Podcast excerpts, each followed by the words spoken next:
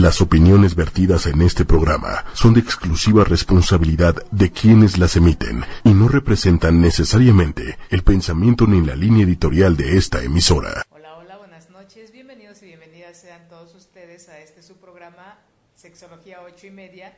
Yo soy Karen Morales, sexóloga, tu sexóloga. Y hoy, como podrán darse cuenta, eh, estamos en un, un espacio diferente eh, muy, muy cómodo, ¿eh? me siento muy cómodo, es más pequeño, pero este, acogedor.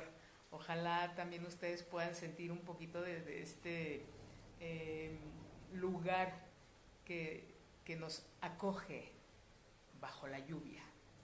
Entonces, el día de hoy les voy a hablar de un tema que me, me inquieta mucho, de verdad me, me, lo traía en mente, me hicieron algunas sugerencias y cuando empiezo yo a investigar al respecto me doy cuenta del, terrible monstruo al que estamos expuestos tanto menores, eh, adolescentes, adultos, toda la gente que estamos en las redes, eh, de verdad se estamos viviendo un riesgo que, no nos hemos dado cuenta. el día de hoy eh, voy a hablar acerca de lo que es el ciberacoso, en algún momento hablé del, grooming, eh, pero este eh, sí le voy a dar más, más espacio a, este tipo de, situaciones y, de riesgos en el, que eh, nos, nos, encontramos y se encuentra nuestra gente. me lleva a, este, hablar del, del tema varias situaciones muy cercanas, desde pacientes, compañeras de trabajo, amigas, eh, y ahora sí que la amiga, el hijo de la amiga de la amiga, o sea, de, de todo. Este, ay, Manuelito, buenas noches. Es que no saben, estoy el día de hoy muy, muy afortunada porque lo tengo así de cerquita. Bueno, esa voz me llega y me acaricia por acá, Manuelito. Lo bueno es que si me la veo Uy, ya. Ay, cuando uno agarró intimidad ya uno se pierde de, esos detalles. de esos de buenos días, así de recién levantados, ya todo pasó. Sí, hombre. Entonces hoy tengo la fortuna de tener no solamente aquí a Manuel, sino aquí y muy cerca. Gracias Manuel por acompañarme esta, esta noche lluviosa. Un verdadero placer. Y em, no hay mucho volumen, me dice. Ya, ya, ya lo estamos okay, Ya por ahí me escuchan bien. Y eh, bueno, bienvenidas a la gente que nos acompaña hoy desde, desde, que inicia el programa. Irma, un abrazo y, y saludos a Iscali, Lucía, eh, un abrazo, Lucía. Y, este, y bueno, eh, les decía yo que hubo gente y casos muy cercanos, tanto en el área laboral como eh, personal, como pacientes, como compañeras de todo, en donde ha sucedido el ciberacoso. Hace incluso cinco años todavía no, se, no era un delito, no se perseguía, hoy ya. Entonces hoy vamos a ver qué es el ciberacoso, que le llaman ciberacoso, ciberbullying o cibermatoneo. No sé si por ahí. Cibermatoneo. Cibermatoneo. Es exactamente, lo manejan, que es exactamente lo mismo. Vamos a ver el riesgo, vamos a ver eh, qué sucede cuando ya me di cuenta, eh, qué hacer yo como adulto hacia un menor, porque se da principalmente en menores, no quiere decir que no se den adultos también. Y les voy a compartir en un rato más eh, algunos casos de gente adulta que no tenía, no se le da a veces la importancia o el riesgo si no detiene uno esta situación o si uno no está alerta hasta dónde puede llegar eh, a, este, avanzar lo, grave de, este tipo de, situaciones. Eh, vamos a ver a quién acudir cuando estamos en la Ciudad de México, en, el Estado de México.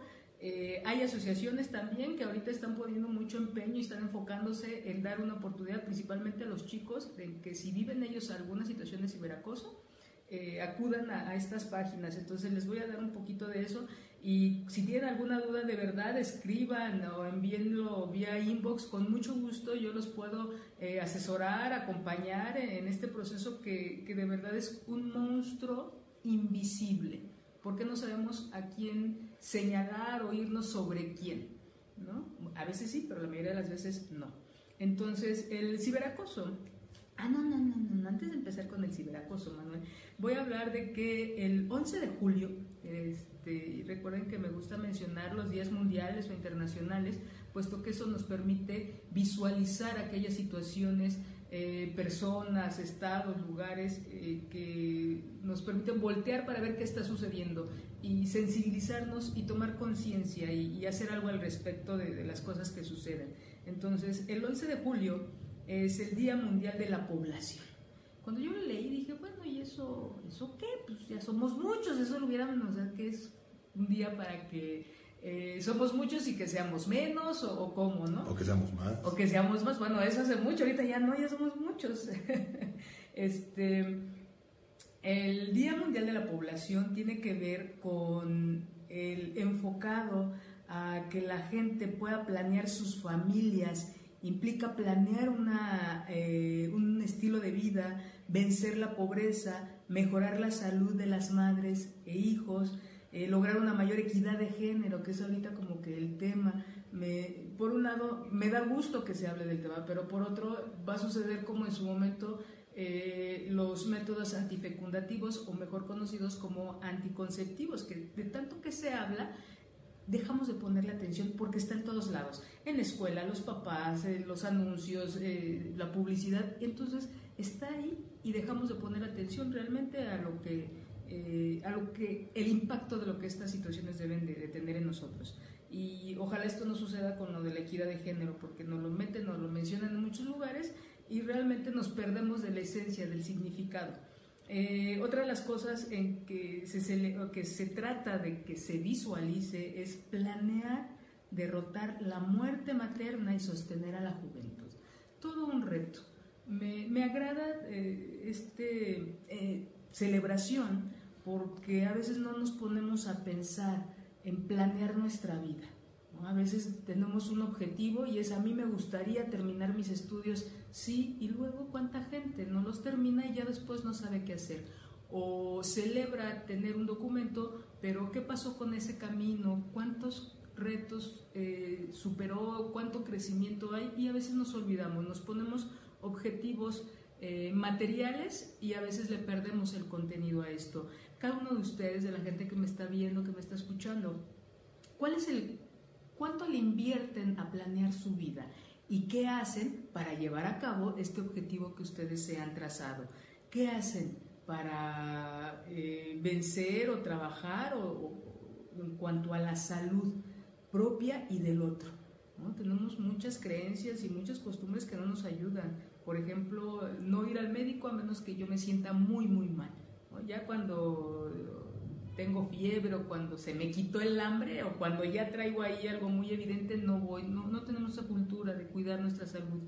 Eh, y menos en pensar en mejorar la salud de las madres e hijos, ¿no? También esto es como la invitación a que revisarme yo y qué puedo hacer yo con otra persona o hacia otra persona para mejorar la calidad de vida.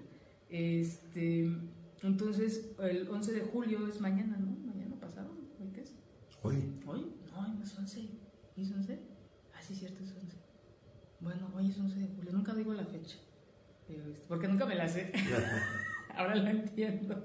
Bueno, este, entonces hoy es el Día de, Mundial de la Población.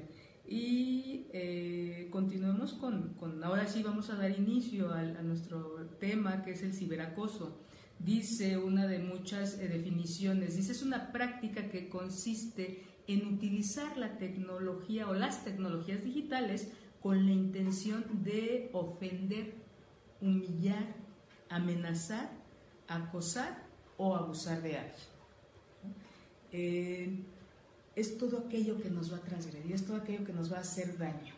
Muchas veces el origen no es, no es, no es esa intención, porque cuántas veces no se ha subido información en las escuelas principalmente en donde se mofan de, la, una compañera, del nuevo o de alguna característica física diferente a, lo, regular. Y no falta quien haga un comentario, posiblemente nada más gracioso.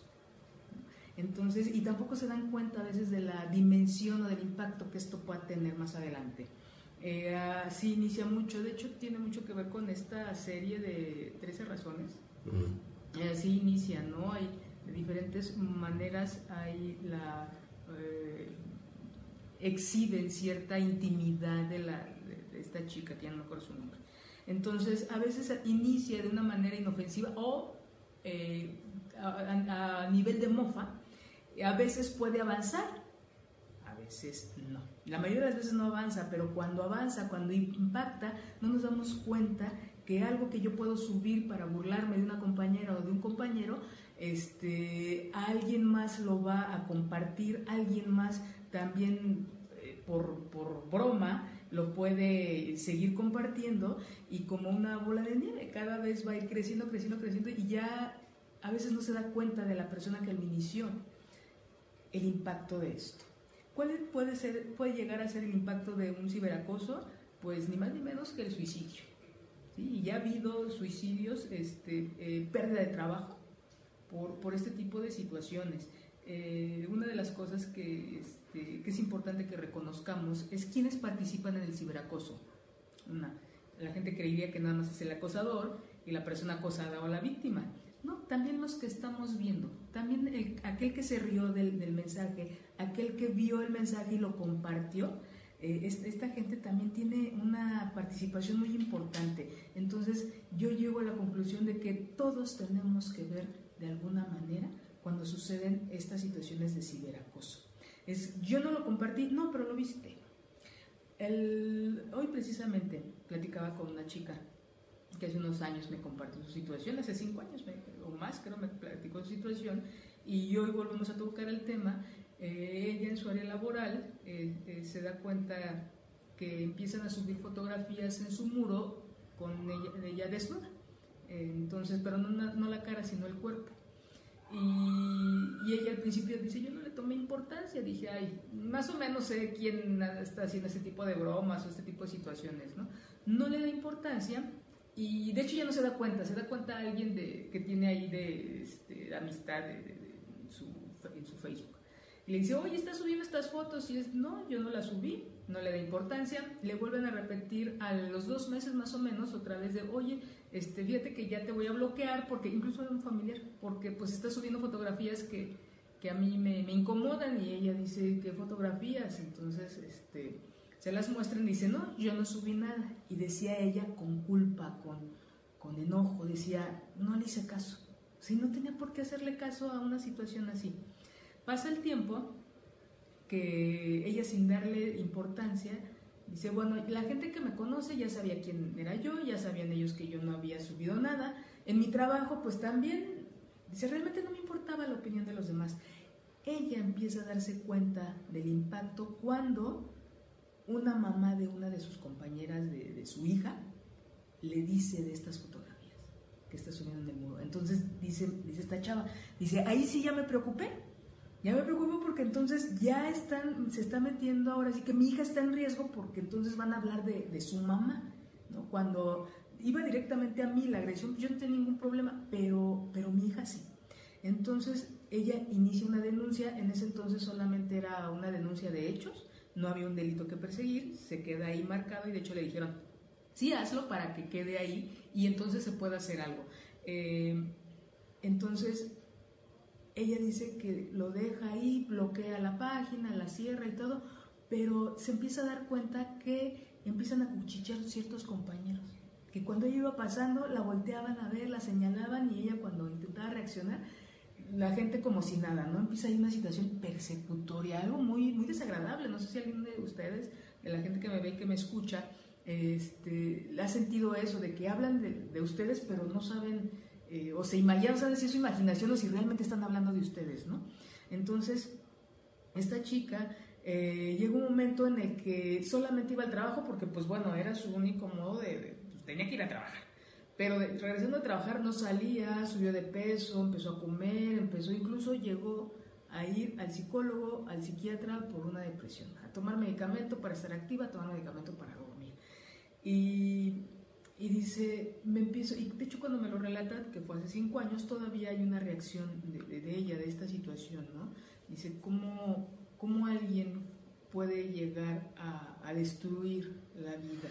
¿No? ¿Y qué destruyen en esos actos? Destruyen la intimidad, destruyen, modifican la personalidad que uno tiene. Uno con, sus, con su forma de ser, con su forma de relacionarse, bueno, te vas dando una imagen hoy lo que no, nos, nos, no, no hemos tenido, yo creo, la conciencia es de cómo también nosotras tenemos y nosotros tenemos una imagen en las redes, en esto. ¿Ustedes se han puesto a pensar qué tipo de imagen quieren dar, quieren dar a los demás? Si alguien, incluso en los trabajos, ya piden el, de tu, tu, tu, este, tu, Tu este, Facebook. tu Facebook, ¿no? Y, ¿Eso qué, qué tan ético podría llegar a ser? Ético para... O sea, que el hecho de que te lo pidan, pues finalmente es un asunto personal. Y es más, ¿por qué no? Y, y me ha tocado ver que abren hasta dos cuentas, ¿no? La profesional, entre comillas, Ujú. y la personal. Ujú. Pues entonces también, ¿para qué lo están pidiendo si pues, no sirve de mucho? Imagínate el impacto, Manuel, de que ya es parte de nosotros. ¿no? Antes que decían, lo vamos a comparar un poquito con los teléfonos. Antes nada más pedían el teléfono de casa, no pedían el celular. Bueno, para aquellos que ya tenemos algunos este, ayeres, Sí. solamente dabas, decías, no, no, el, el celular nada más se lo doy a ciertas personas o a si mi trabajo realmente me lo, me lo requiere. Pero hoy, de hecho, ya ni siquiera creo que en muchos lugares ya no piden casa, ya piden tu celular, porque es lo que usas. Es algo parecido, Manuel, de que ya no nada más es tu dirección, tu currículum, no, ya también tú tienes una imagen. De hecho, tiene un nombre y, y, este, hoy, hoy- hoy todo tiene nombre, me, me llama la atención, todo, todo tiene nombre y, y si es este, y de verdad voy a seguir tocando el tema, es qué tipo de comunidades quieres construir y habitar como una persona que está conectada a las redes sociales, a, la- a la tecno- a las tecnologías. Entonces, Pero lo cual es un, es un submundo también. O sea, es un supa, claro. Y estamos, y es parte de nosotros, Manuel. Por eso ahorita que dices, híjole, ¿por qué lo piden en el trabajo? Porque es parte de ti. Es parte de ti, así como antes era muy privado tu teléfono, el número de tu teléfono celular y, y el público era tu casa. Claro. Y ya no, ahora piden el teléfono celular, este, incluso el- el- tus estados de cuenta puede ya no llegar a tu casa, sino ya todo lo recibes aquí. sí. Entonces ya es parte, ese submundo, la mitad del tiempo, creo yo, y a veces más, estamos en él. Es cierto. Nada más dice este, Aurora Ramos, dice, sí me ha pasado, se, escon- se esconden cobardemente tras las indirectas y decir frases al aire eh, a, a ver si a alguien le queda el saco y luego usan la retórica para decir que, es, que estás tan enferma de paranoia. Claro, que todo lo que la gente Que todo te lo dice te lo tomas personal.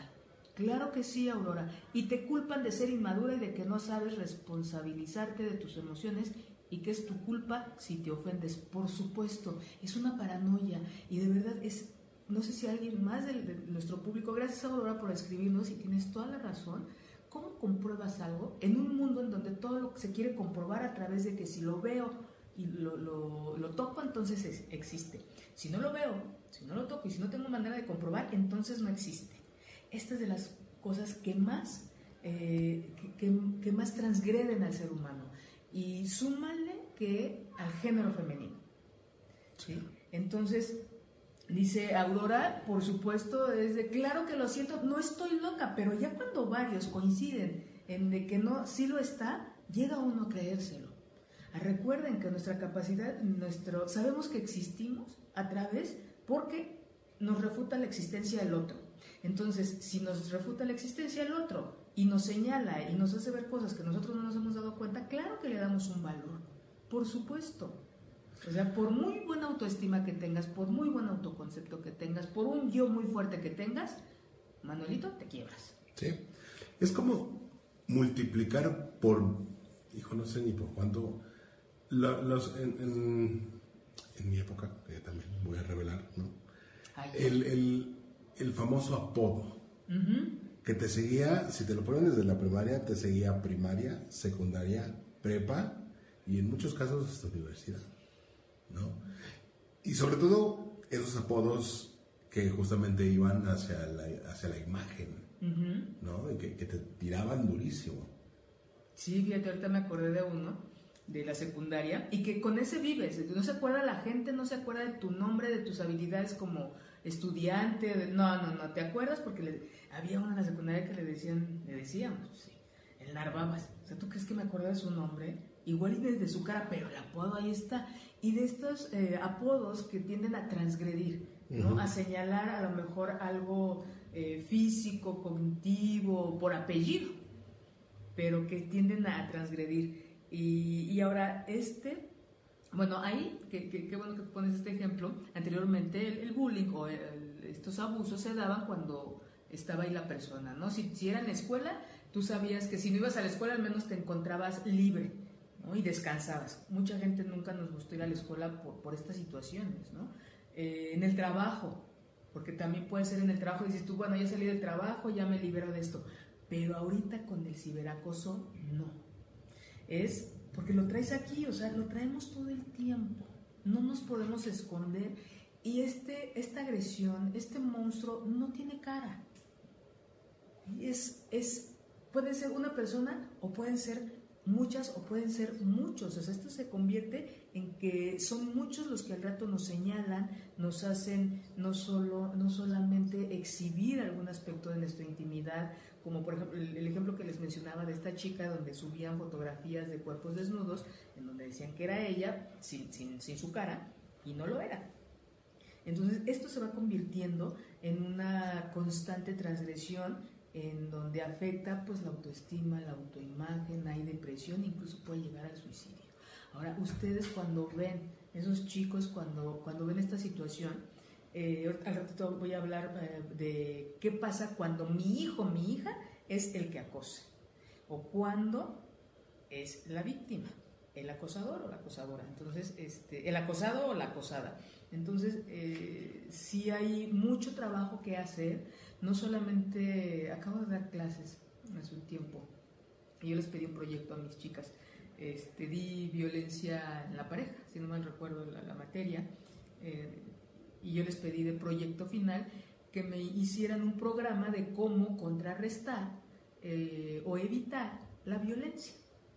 Y les dije, es abierto, violencia en niños, adolescentes, adultos, pareja, donde quieran, en casa, en la calle, como quiera. Entonces, de que eran como 15, 20, 15 chicas más o menos, poquito más. Cinco de ellas en su proyecto me pusieron regular el contenido de los programas de televisión, regular el contenido de, principalmente de este medio. Entonces, eh, por supuesto que sí fue algo que yo les, les retiré, les bajé de puntuación, porque hoy no solamente es la televisión, al principio sí era televisión, y radio, revistas y, estos carteles ¿no? que vemos siempre, pero ahorita no. Ahorita hay gente que de verdad ya no tiene, ya no contrata ni siquiera sistema de cable para ver este, ellos con su Netflix y sus y su este, internet es suficiente, ya ni siquiera ven televisión. Entonces, ¿cómo vamos a regular algo externo? Sí hay una labor como comunidad, como autoridad, digamos, gobierno, si quieren llamarlo así, pero la principal eh, está en las manos de nosotros como personas al estar distribuyendo información sobre en este medio y de los papás con los chavos. ¿Qué tipo de, se me olvida la, frase, ¿cómo? De, de comunidades quieres construir? Revisen sus perfiles y vean con quién están ustedes conectados, con qué grupos, eh, no solamente están con los amigos de la primaria y compañeros de trabajo, de hecho muchos ni siquiera tienen compañeros de trabajo en sus perfiles, pero ¿qué, tipo, qué imagen dan ustedes hacia los demás? ¿Se han puesto a pensar eso? ¿Han entrado con otra cuenta y revisado su, su perfil, sus comentarios, sus likes? ¿Cómo los, los vería eh, una persona de recursos humanos que les pide su, su, página de Facebook para revisar más o menos este, cómo te mueves bajo un espacio que no tiene cara. Y sobre todo, por ejemplo, en este caso particular, una persona de recursos humanos que te puede estar entrevistando en ese momento mientras está revisando tu perfil, ese contraste que puede dar ¿no? tu, momento en vivo personal ¿Cómo estás respondiendo a las preguntas? ¿Cómo es tu comportamiento? ¿Cómo es tu código de, vestimenta, de, comunicación no verbal, verbal y lo que está expuesto en tus redes sociales? ¿Te estás desnudando por completo de que puedes, puedes ser un total mentiroso o una, algo con un nivel de confianza sumamente bajo? O sea, te estás desnudando por completo. ¿Sí? Estás mostrando ahí esa parte que en donde no está tu cara, pero sí está una parte de ti. Por eso creo que es muy importante revisar qué, este, qué comunidades construimos, quieres habitar y qué aportas. ¿Qué haces por pertenecer? exacto, porque algo de eso tenemos nosotros. ¿no? Entonces, eh, tristemente les voy a dar algunas cifras. Este, ya dice Aurora Ramos, dice la gente que antes el bullying ya existía y que no pasaba nada. Sí pasaba, solo que no se le ponía atención ni se le brindaba ayuda a la víctima como para saber el grado de, afección. Claro, Aurora, siempre ha existido eh, todo, solo que ahora es, en algunos casos es evidente porque somos muchos porque ya hay una, eh, no quiere decir que antes eh, suicidios en adolescentes ha aumentado, pues ya somos muchos. Mm, y antes, o sea, siempre ha existido, por supuesto. Eh, yo creo que también no se le daba tanto esta importancia al ser humano. Les, les, decía yo que ahora todo tiene nombre. Antes nada más había, por ejemplo, una este, no sé, dos, tres cosas en cuanto a la sexualidad. Hoy todo tiene nombre. Si te gusta la inteligencia del otro, tiene un nombre. Si te gustan, mm, solamente te basas en, no sé, en que, ay, no, no sé, hay tantas cosas que todo tiene nombre. Entonces también es como, eh, aparentemente es más, pero no, simplemente es más descriptivo. Tenemos más herramientas para describir las cosas que antes no. Antes, como que el mismo hecho, una gripa, antes era una gripa. Hoy tenemos el, este, infinidad de, de, niveles de, influencias, de todo, Ajá, tenemos todo el abecedario de la influencia y antes nada tenías gripa y se acabó. ¿no? Yo creo que así es eh, un poquito mucho de lo que ahora hay, hay más descripción, hay más subdivisiones, ¿no? antes era más generalizado. Pero bueno, en cuanto, es muy triste, les tengo que dar yo esta, estos números porque mucho del riesgo que hay en, las, en estas tecnologías tiene que ver con el, abuso sexual, el abuso sexual a menores. Este, nosotros somos ni más ni menos que uno del primer lugar en violencia sexual, en abuso a, en, abuso a, menores. Y es el país de los que se les invierte muy poquito a este campo. Ojalá que con este cambio de, este, que se va a llevar a cabo el primero de diciembre se enfoque y se invierta más dinero en el cuidado a nuestros, a nuestros niños. Dice, y la UNICEF es la que lo dice, México tiene de los presupuestos más bajos para combatir este grave problema. Tan solo el 1% de los recursos es del 2015. Es, como si estuviéramos gritando el, no, a nosotros no nos pasa. Claro que pasa, claro que pasa. Todas esas desapariciones de niños, todos esos... Eh, eh, pues sí, las desapariciones, Manuel, tiene mucho que ver con la trata, tiene mucho que ver con el este, ¿cómo se llama este de órganos? El tráfico de órganos, o sea, nuestros niños están desapareciendo. Había esas noticias, fíjate que no se, no se llegó a, a, ser muy abierta. Hace dos años en Ecatepec llegaban camionetas a los, al kinder, al preescolar. Se metían con armas y a sacar a todos los niños que pudieran y los trepaban a las camionetas, las cerraban y no volvían a ver esos niños. Eh, esta situación tan conocida de las mujeres de, Juárez, ¿no? Las muertas de Juárez también dicen, ¿dónde están? ¿Dónde están?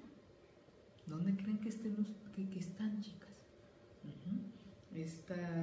bueno, dice también por ahí que em, el 7% de los niños son los únicos que se animan a hablar a sus papás de lo que está sucediendo cuando son acosados mediante la tecnología, solamente el 7% y esta es de asustar. Una de cada, de cada cinco niños está teniendo contacto con personas en redes sociales.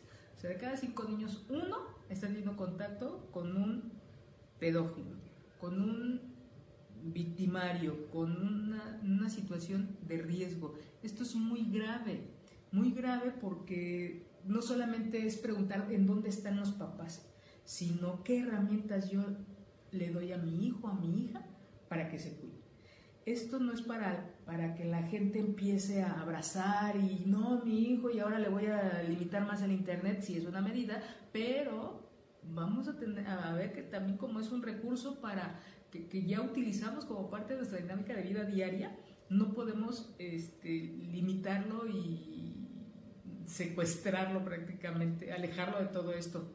Hubo un caso también de hace dos semanas en donde unos papás se dan cuenta, este, su hijo de 10 años le pedía unos patines. Y quería unos patines, y quería unos patines, y quería unos patines. De repente el niño deja de pedir los patines. Y su mamá un día sube a su recámara y se da cuenta que tiene los patines ahí nuevecitos. Y nada más dice, ah, caray, ¿de dónde salieron los patines? Y este y se dan cuenta, empieza la mamá a hurgar y se da cuenta de que se los compró un tipo que el chico conoció en internet. Entonces los papás estaban eh, ya investigando un poquito. Cuando la mamá se da cuenta de esto, le quita tablet, le quita celular, le quita absolutamente todo. Y el niño ahora sí que aislado de, comunicación. Creo que ni a la escuela iba ya. Eh, porque los papás pues querían ver qué iban a hacer. Sin embargo, eh, bueno, les cuento un poquito. Este niño tenía un mes, dos meses más o menos de haber sido contactado por un adulto en internet y este, empiezan a leer los papás las conversaciones. No había un contenido erótico tal cual, pero sí había mucho, un lenguaje muy amoroso, muy tierno, de hola Ángel, ¿cómo estás? Y qué guapo, y qué buenos días, que tengas un día hermoso, te quiero y te mando un abrazo, cosas así que, que ya al llevarlo a, un contexto legal, pues no hay mucho que comprobar, pero no era un lenguaje, un adulto con un niño de 10 años. Entonces, ya agarrándote guacanazos más los papás a los, al niño, el chico les dice que lo había visto cuatro veces. Cuatro veces había ya tenido encuentros con este señor y cuando él, cuando los papás le preguntan, bueno, ¿por qué te regaló esto? Él dijo, es que, pues por mi cumpleaños, el cumpleaños ya había pasado. Y no solamente le había regalado los patines, le había regalado otras, otras cosas por ahí y que los papás no se, no se habían percatado de esta situación. Entonces la mamá empieza a reflexionar y dice, ahora entiendo por qué mi hijo me, pidió permiso de ir hora y media al jardín que está aquí en la casa. O sea, el tipo se trasladaba al lugar muy cerca de donde vivía el, niño, con hora y media, ¿se imaginan hora y media? No lo tocó, se confirmó que no lo tocó, no pasó más, pero estaba preparando, como en su momento ya les fui yo describiendo cómo era esta actitud de los eh, acosadores. Este, si no ven el programa, creo que es en el de Grooming, donde explico cómo, cómo van estos acercándose, estos hombres van acercándose a los menores, no es de manera violenta, es muy seductora, es dando regalos, hablando muy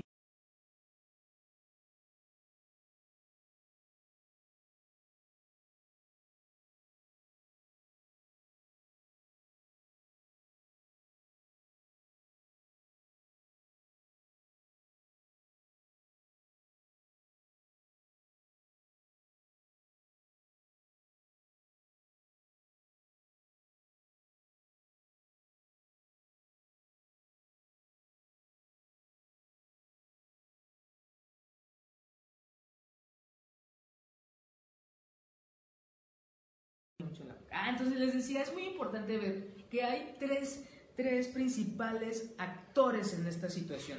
El acosador, el acosado y los espectadores. Entonces no podemos eh, decir, no, a mí no me importa, yo no lo quiero ver. Claro que somos parte de eso, o nuestros hijos o nuestra familia es parte de alguno de estos tres. este, principales actores de esta situación tan difícil.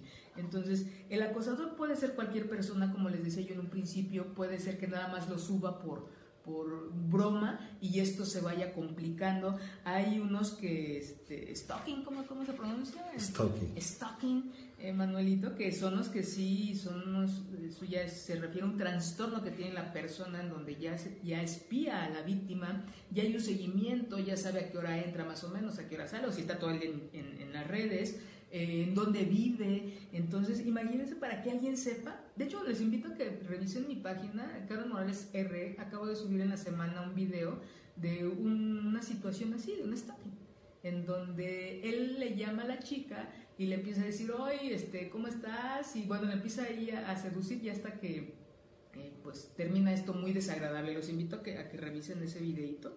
Eh, de, sí da miedo, ¿eh? Sí, da miedo. Entonces, pero ¿por qué se acerca esta gente? Porque nosotros estamos subiendo información en dónde vivimos, con, con quién vivimos, em, qué hacemos, ajá, nuestros gustos. Si nosotros vimos una página de Facebook, nos vamos a dar cuenta, ah, le gusta mucho, o sabemos al menos qué profesión tiene. ¿no? Porque hay quien te avienta toda la historial académico y es como no van a saber si ya tienes tú, en qué lugares has vivido porque has puesto las escuelas a las que has acudido. Tus compañeros del trabajo, eh, de la escuela, o todos los trabajos que has tenido, de verdad hay perfiles en donde esta información personal está, pero sí completita. Hasta yo creo que lo que no les piden, suben. Esta necesidad de ser vistos, de ser vistos, de, que, de, que los sigan. Entonces, em, también el acosador maneja falsa información, está monitoreando, hay burlas, el agresor dispone de una gran ventaja, que a diferencia del bullying tradicional que nos decía que Aurora, ¿no? Aquí no hay una cara no hay una cara y no hay un... Él o ella podrá estar en cualquier lugar y siempre va a estar en los medios. El lugar territorial no importa, importa que está en los medios. Em, y bueno, tomando un poquito del grooming, a un acosador sexual por internet le requiere apenas de 12 minutos para seducir, para atrapar a su presa. Imagínense que nuestros niños, alguien nos esté ahí acosando, acercando, seduciendo, para que en 12 minutos incluso llegue a verlo, ¿no? Y llegue a verla, llegue ahí a acercarse. Esto es muy, muy, muy peligroso. Y bueno, el acosado, eso es por un lado ciertas características del acosador. Del acosado, eh, hoy que platicaba con esta chica, de verdad se veía, después de tantos años, todavía ella tenía una reacción muy desagradable. Eh, hay humillación, ansiedad, tristeza, depresión, impotencia, frustración, pérdida de confianza, hay este, incluso les decía en un principio, no puede llegar a la gente a, suicidarse de, toda esta persecución que, existe. Y los espectadores, los espectadores que es un papel muy importante que se juega aquí, que a veces creemos que porque yo no lo dije, yo no lo inicié, pero estás ahí. Decía esta chica que hubo gente, así como había gente que la criticaba, a escondidas, hubo tipos que se acercaban y le decían, dice, eran nombres que a mí ya me habían invitado a comer, pero que yo nunca había aceptado. Yo les decía que después. Entonces, cuando ven esto en mi página, se acerca uno y me dice, oye, este, ¿qué me vas a invitar a tu casa? Porque quiero que me muestres unos modelitos como los que has subido a tu página. Y entonces, y fueron dos, tres hombres los que se acercaron con como si les hubiera dado permiso ella, ¿no? Al subir aparentemente estas imágenes. Entonces hay quienes van a cuchichear y hay quienes se van a tomar este permiso de, acercarse y, agredir directamente. Y también hubo otra función de los espectadores. Dice, había quien me venía y me decía, oye, no te preocupes, yo te conozco a ti, este, eh, esperemos que esto se solucione y esperemos que bloqueando la página eh, ya se desaparezca esta situación. así como hubo muestras de violencia evidente, también hubo muestras de acompañamiento, de atención y es como la invitación para esa gente que, que, que está presente en esta, visualizando y escuchando y viendo el impacto de esto, ¿no? ¿Cómo puedes tú acompañar a alguien que está viviendo eh, acoso. ¿Cuál es tu postura? ¿Cuál es tu actitud ante esas personas? Eres, te, vas del, del, bando, ¿no? Al bando de los que acosan y perpetúas esta situación. O eres, mm, tienes esta conciencia de poderla acompañar y saber que es una persona que está siendo víctima de, agresión, ¿no? de violencia. Entonces, hay diferentes tipos de, de, ciberacoso. Uno de ellos es el flaming, se le llama, que es enviar mensajes electrónicos con mensaje vulgar.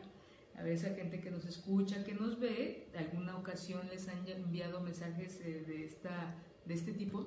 Hay otra otro, otro, este, situación que me, también hace cuatro semanas me comentaron de una compañera, una amiga, que le envían solicitudes para que sea aceptado, ¿no? Y dice ya yo antes de aceptarlo les pregunto, oye, ¿y dónde me conociste? Porque pues bueno, yo doy clases, doy pláticas y estoy en varios lugares, ¿no? Entonces ya me dicen y ya los acepto. Dice, no, el fulanito me manda, dice, no, no, no, a ningún lado, te vi y me gustaste. yo soy fulano de tal y le manda una, soy policía federal y le manda una fotografía con el dorso descubierto y, bueno. Entonces, esa también es una manera de, ay, le hace comentarios de que no me vas a aceptar porque te pega tu esposo. ¿No? ¿en qué, ¿en qué momento nos damos nosotros permiso de poder transgredir y llegar a acercarnos a alguien de esta manera? ¿no? Tanto no sucede o no tendría por qué suceder en persona, pero aquí sí, mucha gente se, se da ese valor para transgredir a la otra persona. Y este... Me recuerda mucho una campaña que existió sobre cuando los, digo, los tristes casos de abusos sexuales que manejaban como este, este tema de el hecho de que, o sea, como mujer, el hecho de que me ponga minifalda no quiere decir que te esté autorizando a, pues, que puedas aprovecharte de mí, ¿no? que me toques, a que me digas lo que lo que traes en tu suciamente, ¿no? O sea, el hecho que me vista como a mí me gusta, como me sienta cómodo, por, lo que, la razón que sea, no te autoriza absolutamente a nada. Ahora imagínate, eso es eh, en vivo, ¿no? De persona a persona. Ahora aquí, ¿a cuánta gente, cuántos no se dan permiso, mujeres u hombres, de poderte acercar a alguien de esta manera? Y yo ahorita recordando le, le dijo otras cosas, ¿no? Que le gustaba para que le hiciera no sé qué cosas. Entonces, eh, ¿qué, les da ese mm, valor o esa autorización, porque no es valor, esa autorización para acercarse de, esa manera, ¿no? Bueno, que aquí el anonimato da mucho, da mucho valor, ¿no? Y, lo podemos ver tan simple y cercano como en las campañas políticas. Cuanto caso de, sí, mucho robot y mucho lo que quieras, pero pero esa parte de estar anónimo para poder insultar a quienes no comparten tu opinión o tu gusto político o hacia alguna ideología, híjole, me parece gravísimo. Gravísimo que entre ese anonimato o, pues sí, pues es anonimato, porque ponerte patito a sus 74 en una red social y poder decir cuánta leperada puedas hacer, pues es un anonimato bastante bajo. Sí, y, de qué nos habla, Manuel? Creo que es este, importante retomar esto que, dices porque les he compartido esta experiencia que este, me comentaban en algún momento de Canadá, en donde van caminando en el bosque y ven una bicicleta tirada. Y que le dice, oye, miren, los mexicanos, miren una bicicleta. Y la, chava que vive allá en Canadá dice, sí, y mira, pues no es de nadie, no, sí es de alguien. Y tuya no es, o sea, lo que queda es que tuya no es. No, pero es que se deja ahí la bicicleta. Es de alguien y seguramente va a regresar por ella. Y si no, no es tuya. Y aquí tenemos esta creencia o esta idea o este permiso de que lo que vemos y no está el dueño es mío. Presta. Tomar lo que no es de nosotros. Creo que es un principio fundamental y que podemos aplicar aquí. ¿Por qué vas a decir cosas por, eh, cubriéndote de este anonimato, cubriéndote de que no, no, no estás dando la cara? Es lo mismo que, un robo. No hay nadie, entonces yo tomo. ¿Por qué vas a tomar algo que no es tuyo? Y eso se aprende en la casa. Y en este caso es la privacidad. La privacidad. ¿Qué es la privacidad? ¿Qué es la intimidad? Es algo privado. Y es de... Y, perdón, y con, esta, con este anonimato y, las redes sociales, híjole, es que esa respuesta me, puede, me, me, pone muy mal. Cuando les caen en la jugada, ¿no? y ahora tú por qué estás escribiendo escribiendo esto, mandando esto, mandando fotos, mandando, ¿no? Y la clásica respuesta es, me hackearon. No fui yo. No nos hacemos responsables. Creo que mucho de la transgresión que hay en nuestro país, nosotros mismos día a día la vamos ejerciendo. Con pequeños detalles y que aquí, si lo hacemos de frente, que no lo hagamos en un lugar donde no se nos está viendo, y tenemos mucho eso. Yo creo que, que es importante ser conciencia de lo que, de nuestro actuar diario, de nuestra dinámica y de lo que le estamos enseñando a nuestros hijos, a nuestras hijas. Hay una, es que traigo eso también ahí. Me dan cuando te dan una hora, cuando te dan una fecha para recoger, para un compromiso, para algo. No. No, fíjate que no, ven por él la semana que entres. Oh, todavía no, hasta mañana. ¿Para qué me das una fecha? ¿Para qué, acordamos algo? Y más, tú lo sugeriste. ¿Por qué no respetar estos acuerdos, Manuel? algo muy básico. Y nos olvidamos de, ese valor que tiene nuestra palabra, de esos compromisos que nosotros adquirimos. No hay esa conciencia ni esa sensibilidad en muchos de los mexicanos. Así como hay mucha gente que de verdad, y me encanta convivir con ellos, con ellas, que es puntual, que tú sabes que si quedaste en algo va a ser, pero cada vez son menos, Cada vez son menos esa gente en la que confiamos, en la que respeta los acuerdos, en la que hay un compromiso. Y eso mismo aquí, en este gran mundo de tecnologías, que es tan fácil. Dicen, ¿por qué lo puedes hacer? Pues porque se puede. Exacto. Y, no soy yo, sí, sí eres tú. A lo mejor no estás dando tu cara, pero sí eres tú en la vida diaria. Es un reflejo de lo que somos. Entonces, sí, eh, hay, hay, hay, este, digo, ya se me fue la, ya se me fue el tiempo. Pero voy a retomar este tema en otro momento porque son muchas cosas de las que hay que hablar. Hay que hablar de seguridad en Internet. Bueno, ahorita les voy a decir qué hacer cuando se dan cuenta de que hay un acoso. Em, y tanto en la ciudad como en el Estado de México hay páginas. Hay una policía ciber, de ciberdelincuencia preventiva de la Secretaría de Seguridad Pública del Distrito Federal Ahí nosotros, es una página, los invito a que la vean. Ahí hay un teléfono, hay internet, hay WhatsApp, donde ustedes se pueden, eh, pueden hacer eh, clara esta situación. Pueden pedir, denunciar y pedir asesoría para ver qué se hace en estos casos. Y bueno, como bien conocen ustedes este, nuestro, los procedimientos en nuestro país, pues lleva su tiempo, pero si nosotros no lo hacemos, hace cinco años no existía todavía el, el ciberacoso como tal, nada más era una denuncia de hechos, o sea, yo denuncio que esto sucedió, pero no se podía hacer nada al respecto porque no había un nombre. Hoy es, hay un nombre y es el ciberacoso y sí hay un seguimiento. Eso es en la Ciudad de México y en el Estado de México pueden ir a hacer la denuncia al Ministerio Público y ya ellos lo canalizan a la hay una policía que tiene su nombre, no me acuerdo ahorita, pero vayan, háganlo manifiesto para que se vea, para que sigan haciendo investigaciones. Tristemente en la, en la página de la Secretaría de Seguridad Pública hay proyectos que ya no se siguieron.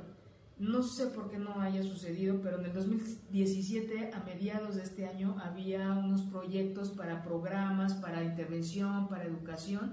Eh, que ya no se siguieron, pues se supone que tenían que salir a principios del 2018 y ya no, ya no sucedió.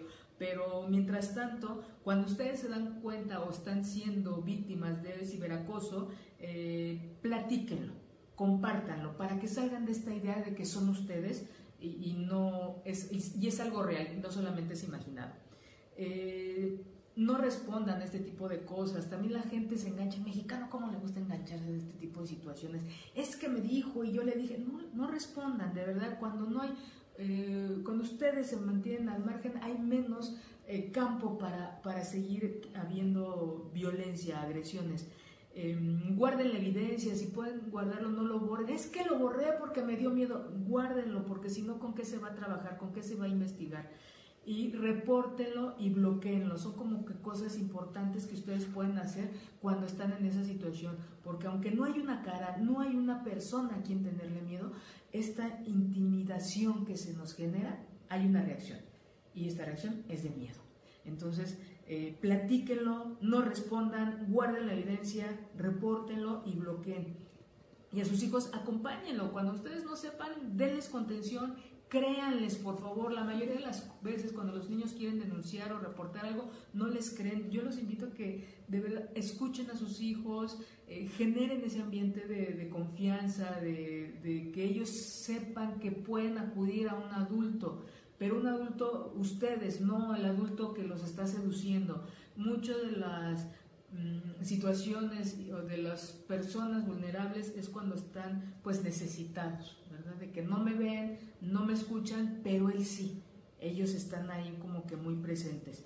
Eh, saludo a Julio, Julio César Ramírez, un abrazo. A Georgina también un abrazo. Y eh, Aurora Ramos, perdón, no te preocupes, Aurora, yo entiendo. este, también eh, revisen por favor a quienes aceptan en su, en su página, revisen por favor qué tipo de información ustedes como adultos comparten y van a estar ahí y deben de estar ahí al pendiente de la información que sus hijos muestren a sus hijos, enséñenle a sus hijos que hay una intimidad, que hay cosas que no son para compartir, que como datos personales, dirección, teléfono, cosas que nos exponen. Hay algo que nos pone mucho en riesgo, esta fantasía de, de querer ser famosos en las redes. Esto nos pone a nuestros chavos muy vulnerables, porque quiero que me conozcan, porque quiero tener muchos likes y porque quiero tener muchos amigos, entonces acepto a cuanta persona me, me da una, me sugiere, me envía una solicitud de amistad. Entonces, por favor, cuiden esa parte, porque entre más personas hay ahí, más riesgo hay. ¿no? no he escuchado a alguien que diga yo acepto a todos y se practica más todo el mundo a la que le he preguntado me ha dicho, no, yo cuido mucho a quien, a quien acepto y a quien no. En la, realidad es otra. La realidad es que aceptan a gente que no... Una práctica muy común entre los acosadores es que tienen perfiles falsos. ¿no? Y esos son muy claritos, no hay una congruencia. Enséñenle a sus hijos a revisar estos perfiles, cuándo es congruente, cuándo no. Enseñen a sus hijos a cuidarse. Enseñen a sus hijos a revisar las situaciones de, riesgo. No siempre vamos a estar como adultos de. Por eso da tanto miedo en la adolescencia cuando ellos empiezan a pensar por sí mismos, cuando empiezan a arriesgarse, cuando quieren aprobar algo que ellos no han probado. Pero si ustedes le enseñan, les, dejan ahí esta capacidad de análisis, de reflexión, de, de oler, de sentir, de, de, imaginarse estas situaciones de riesgo, eso es una gran herramienta para ellos y eso los puede alejar de situaciones de riesgo. Entonces, por el día de hoy, se me fue el programa, quedaron muchas cosas pendientes, por ejemplo, hablar del stalking, eh, hablar de, este, de, de, tantas, del sexting, por ejemplo, de la ingeniería social, que es muy importante, y, este, y por hoy, pues bueno, los dejo nada más con, con algunas reflexiones como tener conciencia de que una conducta, una cosa que nosotros podemos subir a Facebook puede destruir la vida de alguien. Entonces, la conciencia es muy importante en lo que subimos, en lo que compartimos y que esto no es un juego. Todo lo que subimos ahí se queda para la eternidad. Eh, otra de las cosas, la autoestima es muy importante. La autoestima es para, para adentro, no son los aplausos de afuera, me van a hacer fuerte, me van a ver.